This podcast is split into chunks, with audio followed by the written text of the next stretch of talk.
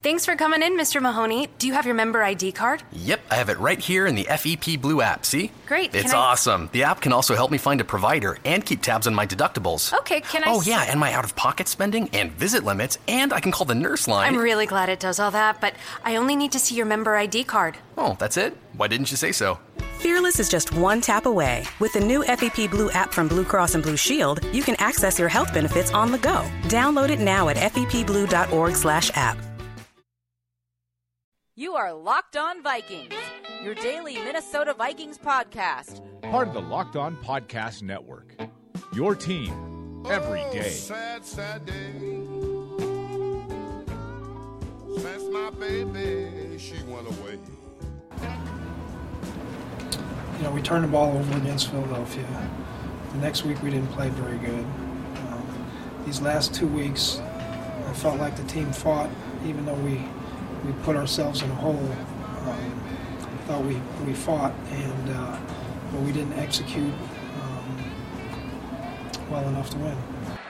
Bradford, and it's tipped and intercepted. Picked off by Preston Smith. At the end of the day, they just made more plays than we did. I mean, you know, we, we've been fighting, we've been doing everything we can to win these ball games, and we just keep coming up on the short end of the stick. Play action. Cousins, deep drop, has time. His pass, it's going to be caught, and it's going to be a touchdown. Vernon Davis. This morning's frustrating. I uh, kind of lost for words. Um, four in a row, it's, it's tough, and uh, we got to find an answer to finish these games and uh, get back on track. And Blair Walsh misses the extra point. So Blair Walsh, who has missed seven kicks this year, including four extra points, now five conversions. Yeah, obviously it's frustrating. Um, you know, I think in order for us to get back on track, we just have to go out there and execute. I think, you know, that's the bottom line. Um, you know, we were able to do it early in the year. We've shown flashes of it. You know, in the past two weeks, we've just got to be more consistent. Um, you know, it's sustaining drives, converting third downs, you know, and putting points in. Here it is, fourth down, and Bradford goes down. And that'll be it. And it was Preston Smith.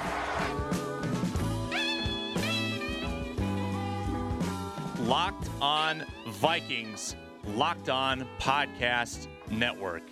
I'm Sam Ekstrom, host of the program. I'm joined by Sage Rosenfels, former NFL quarterback, former Minnesota Viking. The Minnesota Vikings may be experiencing a mid-season crisis. The wheels appear to be falling off. I think after one loss, I think there was a lot of acceptance in the fan base. People were chalking it up to just a bump in the road. They couldn't go 16 and 0. Then after the second loss, and there was confusion. Where did the Vikings go? What happened to the 5 and 0 team? Then after Detroit, people were thinking, oh, they're on the right track. They were justifying the loss, saying the defense looked pretty good, the offense looked better. We've got Pat Shurmur in town. And now, after this loss, what do you think the most appropriate reaction needs to be? Is it time to officially, truly panic? The Vikings are five and four. They're no longer in first place in the NFC North. Well, I don't know about panic, uh, and and the reason I say that is they're losing to good football teams. They're not, uh, you know, the Bears loss was a, that was the bad loss. But other than that, I mean, this Washington team is a is a good football team. Uh, I think Detroit's a good football team. Uh, they've got good quarterbacks. They they're playing well against the Vikings, uh, and they're not getting blown out. They're losing just by a field goal, a touchdown, something at the end of the game. They're very tight ball games, and they're just not quite getting over the hump. Uh, they're not getting the turnovers that they need. Uh, they're not getting the big plays and offense that they need. Um, obviously, they're not running the football almost at all, which is really hurting them. So uh, the only reason it's not panic mode is they're generally losing to good football teams, and they're in a division right now, which does not have uh, a team that is dominant, like say the Dallas Cowboys or New England Patriots.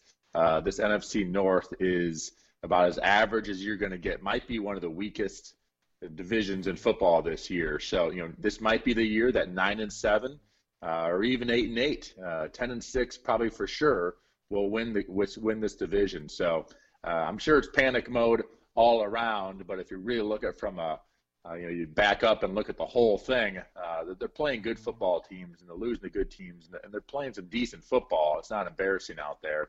Uh, they just can't quite get over the hump. Yeah, it's not Chicago and Philadelphia all over again. Those were, were pretty well dominations against the Vikings. The last two have been so close that it gives you pause and at least makes you say, well, the team's playing better, but they're not winning these tight games that they were winning earlier in the season. And at some point, you're going to have to beat good football teams if you want to make the playoffs. And even if the NFC North is the worst division in football, it's shaping up to be a heck of a run to the finish line with Minnesota playing Detroit on Thanksgiving Day, then Minnesota playing Green Bay on Christmas Eve. There's some key divisional matchups coming up in that NFC North, and right now it's just a war of attrition. I was telling someone this the other day look who has the healthiest offensive line in the NFC North. It's not Chicago, it's not Green Bay, certainly is not Minnesota. It's the Detroit Lions, and I don't think it's a coincidence that they're playing the best football in the NFC North. While meanwhile, the Vikings just continue to get beaten out in the trenches. Yeah, I agree with you. I mean, if, you look around the entire NFL, we watched that game. Uh, I'm sure a lot of Vikings fans, if you could stomach it and watch more football yesterday, uh, watch that Dallas game. They have the best offensive line in the NFL, hands down. I think Oakland's got a very good offensive line as well, but this Dallas offensive line, all five guys will probably end up going to the Pro Bowl. They are dominant, and they are winning with a stud for a running back, which the Vikings don't have because of Adrian's injury, but with a rookie quarterback. Uh, and the value of that offensive line, and, and, throughout my time playing, whether it's college football or NFL football, uh, offensive line play is so important. If, if your quarterback is a stud, your receivers are fantastic, your running back's a, an all pro, but your offensive line is, is below average, you're not going to get the things done you need to get done. And that's what's really holding back uh, this Vikings team right now is that offensive line. I'm not going to say it's coaching. I'm not going to say it's players. I don't know what it is. I, I'm not an offensive line guru, but they are just not creating big enough holes in the running game, and they're just not uh, allowing quite enough time in the passing game. But uh, uh, that is that is the key, I think, to this entire team. Really, is the offensive line. It keeps the defense on the field too long and uh, and they're just not sustaining drives long enough themselves. From a run game aspect, the offensive line is a total mess. They're on pace for about a 60-year NFL low in yards per carry, but pass protection up until that very final series was very adequate yesterday. Bradford had time to throw. He only had one sack until that final drive. And in two games, they only had three sacks leading up to that final drive. And then Jake Long – bless his heart, he's now torn two ACLs, torn his biceps, and now torn his Achilles in his career. That's a, a horrible break for the 31 year old. His season's probably done, and you knew it right when you saw him with, with his leg pretty much not moving, and it was basically a non-contact injury that he, that he suffered with that torn Achilles. Now they're going to have to shuffle things around again. Alex Boone, who played a lot of left tackle at Ohio State, had 22 starts in college maybe the next one to try out that left tackle spot. What do you do at this point, Sage? Well, the offense line is is beat up, and uh, that might be might be the end of Jake Long's career. Uh, he has had a lot of injuries. He actually has stepped in and played adequately. Uh, just signed a few weeks ago, uh, but uh, it's I'm not sure what to do. I mean, at this point, when your leading rusher rushes for 16 yards, your second rusher is 13, uh, and your third leading rusher is a receiver uh, on a sweep for 11, uh, you're not going to get the job done in the NFL. So uh, it seems to me uh, they have to do. They, yeah, I, I, think what happens is you know Pat Shurmur and Mike Zimmer have to try to figure out how are we going to score points here. How are we going to hold on to the football because uh, they can't run the ball. So are they just going to go to exclusively spreading the ball around? You know, going to spread it out in quick passing game. Uh, and, and, you know maybe that's why Stefon Diggs has caught so many balls these last few weeks, but uh, the, because they can't throw the ball deep down the field. Uh, because teams are going to know they can't run the football, so they're going to pass it. Well, you can't take seven-step drops all the time, so they're going to have to do a ton of quick game and basically just sort of interchange a lot of quick game passes and wide receiver screens and things like that for that running game because right now that running game is just non-existent. I think the biggest concern for me, even more so than the offensive line, is the fact that the defense is giving up so much yardage. They got pushed around yesterday. It was a consistent kind of slow burn for Washington where the Vikings really never slowed them down. The only time they got defensive stops on third down was when Washington was already in field goal range. There were very few drives when Minnesota just put the pedal to the metal, got them three and out, forced a punt. They had two punts yesterday from Tress Way. That's not going to get it done. Vikings defense seemed like they were on the field for the majority of the game, even though the time of possession was equal. And then in the second half, you know, they kept them out of the end zone, but four field goal drives, and the Vikings only ran four plays in the third quarter. So it's just the the ability for other teams to get first down upon first down. Vikings not getting off the field, and I think it all kind of traces back to other teams are having a lot of success on first down against the Vikings. They're getting in these second and five and third and two situations. They're getting four yards a carry. It's just it's it's almost foreign to look at because the Vikings are so not used to seeing it, and when other teams do it, it really helps your offense a lot, doesn't it?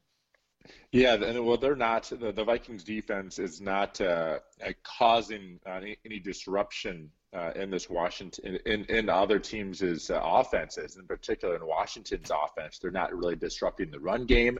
Uh, there's not a lot of big runs, you know, to be had.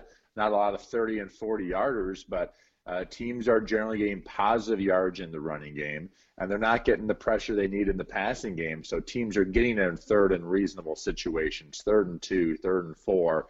Uh, and you're and you, can you can do a lot of things in those situations. You can run, you can throw, you can go quick game, um, you can go play action, you can boot.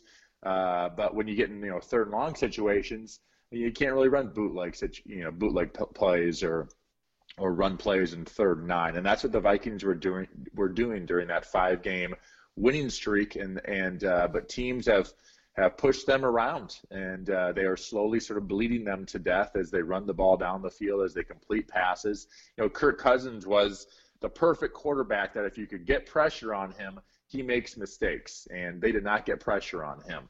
Uh, he's the guy that over the course of uh, this season and, and, even last season, but mostly this season, if you could get pressure up the middle, cause him to run around uh, out of the pocket, uh, cause him to move within the pocket and, and, throw off balance. He's thrown the ball to the other team way too many times, and uh, they, they, they didn't get uh, those interceptions yesterday. They only had one sack the entire day. Uh, that sort of we've talked about it many many times. That business model that they had early in the year, the Mike Zimmer business model of stopping the run and getting pressure on third and long, creating turnovers with that pressure. Uh, that is not happening because you, you are correct. They are not stopping them on first and second down, allowing them to get in either first downs or or allowing them to get in, in, in third and very reasonable situations, which you know sort of their whole their whole business model, their whole game plan of how they attack teams is is all for naught. The only time that Cousins really threw it to a Viking was in that first quarter when he threw it right to Anthony Barr slash Eric Kendricks, and they injure each other in the process. And, and without Kendricks in that game, he left with a hip injury.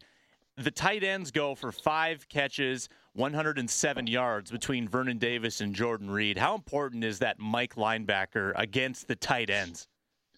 Oh, it's huge uh, anymore. The Mike linebacker versus tight end uh, there's a lot of routes. When, when teams go in a three by one set, as in you have one receiver, they usually call it the X receiver, you know, down by himself, uh, say on the left hand side, then three receivers to the right. Uh, when you play the coverages that Mike Zimmer plays, and really all, all uh, NFL defensive coordinators play, the tight end uh, on a Mike linebacker in coverage uh, is is sort of the it's the one-on-one route w- within those matchups. When teams play, you know, two high coverages and they try to stop the outside receivers, it comes down to a, a lot of one-on-one routes with that tight end on the Mike linebacker. So that is a, a key position in, in any defense, but in particular in this Mike Zimmer coach defense. The Vikings defense in this four game losing streak, the common thread has been injuries at some key positions. You know, they missed Andrew Sendejo for most of the Philadelphia game. Then he wasn't there in the Chicago game. Jayron Kearse wasn't great as his replacement. Vikings haven't had Eric Kendricks for the better part of two games. Captain Munnerlyn didn't play. And you said all along, even when the offense was suffering all of this atrophy and they were losing players left and right, as long as the defense stayed intact, you felt like Minnesota was going to have a chance. And now that the defense is starting to lose some of these key pieces due to these, you know, the inevitable injury bug in the NFL, seems like they've lost their swagger or they've lost their edge and they're not quite playing together with the same cohesiveness that they did in games one through five. Well, and I think they're tired. I think over time, you know, the pressure on the defense to perform week in and week out, uh, you know, will take its toll. And this offense has been up and down this season. Uh, they actually played much better in this football game, at least from a passing game standpoint. You know, so you can't really blame Sam Bradford uh, for for this loss. But uh, the, you know, over time, I, I, feel like the defense being on the field too much uh, because the offense uh, struggling in the the first half of the year, and in a lot of those football games, and you know, a lot of those games that they won, the offense didn't do didn't do much. Uh, but they were still winning football games because they get a turnover or two or, or have a punt return for a touchdown. Uh, but when the defense, there's that much pressure on the defense, I feel like they have to play harder. They have to play more on the edge. And usually, when you do that, more injuries uh, uh happen uh, defensively. You know, my guess is that the Dallas Cowboys defense doesn't have a ton of injuries, whether offense is on the field uh, a lot, and then the offense with that offensive line controls the football game and takes that pressure off the defense. so uh, yeah, the, the entire team really, the injury bug really has hit this team. And, you know, but it, you always look back at the end of the season, and we're doing that right now, just past halfway. But you look back at the end of the season, you sort of see what happened. Uh, and sometimes you point to injuries uh, when, when, when, your team struggles. Uh, and it's very, very easy uh, through nine games to point to that injury bug, whether it's offensive line, uh, whether it's Adrian Peterson, uh, the, you know, the Teddy Bridgewater, and now the the injuries are starting to pile up on defense. This team has been hit with the injury bug. Uh, Eric Sugarman and his training staff have been uh, very, very busy this fall. Uh, I'm sure they don't like guys in the training room, and they, that training room has been low. They may need to build up a, a separate wing to that mm-hmm. training room because so many guys are, have been in there this fall. So you could probably point if you can point to one thing uh, it would be the injury bug as to why this Vikings team is now five and four. Yeah, the Donut Club is overflowing for sure. It's Locked On Vikings, Locked On Podcast Network. Thanks for listening to the show. Make sure to subscribe on iTunes, subscribe on Audio Boom. You can also also listen on ColdOmaha.com. Plenty of great Vikings content there. Is democracy in danger or decline? Condoleezza Rice, William Galston, and Carlos Gutierrez and others take on this question in the fall edition of The Catalyst, a journal of ideas from the Bush Institute. Surveys show Americans place less trust in institutions like the media and business. Others contend America has faced far more challenging periods and emerged strong. Leading policymakers, Bush Institute experts, and respected journalists take on this debate. Read about it at bushcenter.org/catalyst catalyst. Now, I think Sam Bradford has played really well the last two weeks. Yesterday, he's 31 of 40, 307 yards, two TDs, one bad interception. But for the most part, Bradford has been a really adequate passer, and I think he deserves a very small chunk of the blame. Now, that being said, it's easy to nitpick. You just crave the mobility of Teddy Bridgewater at, several times during the game. You know, there's always a few pockets where you see the hole. You see the soft part of the field where Bridgewater might step up, be able to take off and gain 12 yards. Bradford doesn't doesn't have that capability. And at the end of the game there, when he takes two sacks, that's exactly when you need a quarterback to use their legs, improvise a little bit and make a play. Bradford just doesn't have that capability. He he's so statuesque inside the pocket, sometimes to a fault that it can be a bit aggravating at times. It's not part of his game. You can't blame him. He's had two torn ACLs, but that's where Teddy comes into handy.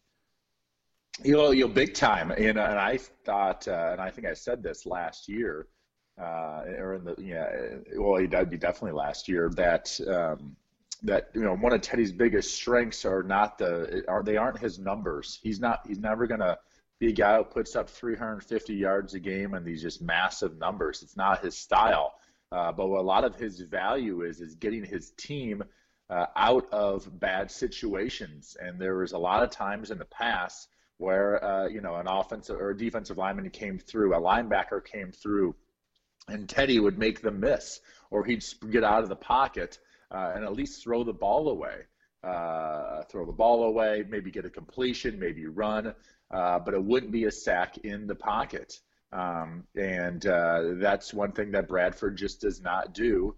Uh, that that Teddy uh, did do, and um, there's nothing you could do about it. This is this is Bradford's uh, abilities. That's all. This is all that he you know can do. He's not Teddy Bridgewater, so uh, they really do miss Teddy from that scenario. I think he covered up a lot of uh, mistakes along that offensive line in the past. Uh, now we're seeing a lot of those weaknesses this season. The short yardage woes continue to flummox me. The Vikings yesterday had a first and goal from the one they didn't get, second and goal from the one. Then they had a, a third and one later on in the game, and then they did a wacky hard count on the fourth and one. And then they missed on a third and one late. That really cost them. Now, there was something I liked that I saw in the Patriots game. And granted, the Patriots didn't convert at the end, but I like the way they spread out the field and at least stretch that defense. The Vikings seem to congest the line a lot. They bring in three tight ends or they bring in, you know, a fullback and they or maybe a wide receiver in line for as a blocker. And there's just so many bodies in there. I know that's your classic jumbo package, but it seems like the modern NFL likes to stretch things out. Do the Vikings need to do some more of that? Well, I think they're trying everything right now. I think they're bringing in big bodies. I think they're spreading it out. Um, I mean, either way, you're going to have an extra guy, as they quote, you know, in the box uh, in all those scenarios. You know, third and one, defenses are not going to play their safeties deep. They're going to have everybody up in there to stop the run uh, and say, hey, if you want to throw the ball, you know, take a chance throwing the ball. It might be the situation where the Vikings say, you know, we're not getting big plays right now at all uh, we're going to have to take chances on third and one situations and throw the ball deep. It's big risk, uh, but big reward. Um, but they're not really succeeding on these third and one situations really anyway. So, uh, you know, it, it, it's it's you cringe at it because this is exactly the opposite thing that Mike Mike Zimmer football team uh, you would think would do. You know, he is a third and one, fourth and one you know, we, are a tough football team with a, with an offensive line that we're going to hammer it up in there, but they they just don't have that type of personnel. Whether it's the running back position, I mean, their best running back is more of a scat back in McKinnon, and their offensive line is struggling so bad. They're just they don't have the talent with all the injuries that they've had up there to control that line of scrimmage uh, like other teams do. You know, so uh, it's it's it's a tough thing to do. You can't do much when you don't have a very good offensive line, and it starts exposing all these other weaknesses on your team. Do you want the numbers here on the third and short stage? I've got them, and they're pretty hideous. Let's have it. All right. In situations when they are between third and one and third and four, they've run 38 plays this year. The average conversion in those situations has actually been third and 1.8. So basically a third and two they've been averaging. Uh, they have 16 rushing attempts and 19 yards, 1.2 yards per carry in those situations. Wow. Wow, that, that's that, bad. That's an ugly, ugly trend. And you know, a lot of times, uh, you know, throughout the year, when when you when you do get everybody in there, you know, with a couple tight ends in the game, and and in those situations, a lot of times uh, you'll have at least one of those runs pop for a big one because the defense is all up in in there. They're all up in there tight. You know, the safeties are up in there too, and you make one guy miss in the hole, uh, and there's nobody there. Um, and you have one of those, you know, one out of you know 20 or 30 of those runs. It seems like they usually pop uh, at some point in the year, and the Vikings are getting, you know, no push uh, and no obviously no run. I mean, it seems like even when they get a first down, they're getting it by a foot or two. Well, Elliott yesterday in in the Pittsburgh game, it was third down with what 15 seconds to go. Elliott breaks through, nobody in the secondary touchdown. That, That's that, exactly the case. He had a couple of those in that football game. You know, in those third and one situations, when you when you get everybody uh, covered up as an offense and you get some push with the offensive line, uh, if the you know the one safety misses, boom, there is nobody there, and that happened I think twice to Zeke Elliott yesterday. Time for our second guess of the game. This is the point where we play Monday morning quarterback. We sit in our armchairs and we second guess decisions. So I think there are fewer regrets from this game compared to Detroit a week ago. If I had to do one thing over again, I think I would save a timeout for that final drive. The Vikings chose to use all their timeouts defensively when Washington had the football. But when you're going down eh, toward the goal line, seconds remaining, you want to have timeouts in your back pocket. Look how they came in handy for the Vikings at the end of the first half, but they didn't have that luxury in the second half. And then they got a sack there on Bradford. 15, 20 seconds go off the clock. They're flustered. Then they get a holding call, and it all goes uh, into the abyss from there. I think a timeout would have been really handy after that sack to get refocused. Granted, hindsight's always 2020. You're trying to save the time. But if I had to do it over again, I'd probably save one timeout. Uh, I think at this point, uh, with with what we've talked about today, I think uh, I'm going to second guess my man Rick Spielman on this one. Uh, and this isn't for this game. This is for the last couple seasons. They have not hit whether it's free agency or offensive or, or, or the draft, uh, the offensive line position. They have spent money a lot of different ways, but that offensive line is, is the weakness of this football team. And uh, and it's you know whether it's in the personnel and the whole thing, you know, letting go John Sullivan, uh, obviously Phil Loadholt retired. Uh, there is a lot of things that happened that uh, this offensive line is uh, very very poor. And uh, to me, you can't really blame the guys who are out there. They're doing their best. I sort of blame the guys who put those players out there, and that that to me rests on the general manager, my man Rick Spielman. Speaking of Sullivan, I don't think he played yesterday, did he? From what I've heard, he's he's only been in, in unbalanced line situations for Washington, but he was in uniform, I think. Yeah, he uh, he was dressed, and and he is the that sort of uh, you know fourth interior offensive lineman. You know, he can play guard. Uh, he's obviously more of a center. That's what he's always been his whole career. But he is that fourth offensive lineman, uh, interior offensive lineman that comes in and in certain situations. And I don't think he played much in that ball game, but uh, he's the guy that's sort of the first one, and if there's an injury amongst the center or, or the guards. Sage, you'll be on 9 to noon with Paul Allen coming up in a little bit here this morning. Make sure everybody go podcast that or listen to it live at about 11 o'clock.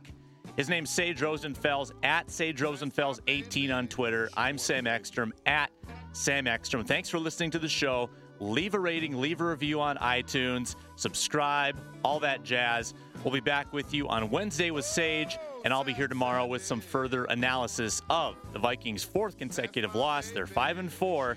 The losing streak continues. Arizona on Sunday at home as they try to snap it. Sage, have a good Monday. To you as well. Locked on Vikings, Locked on Podcast Network. Have a good day.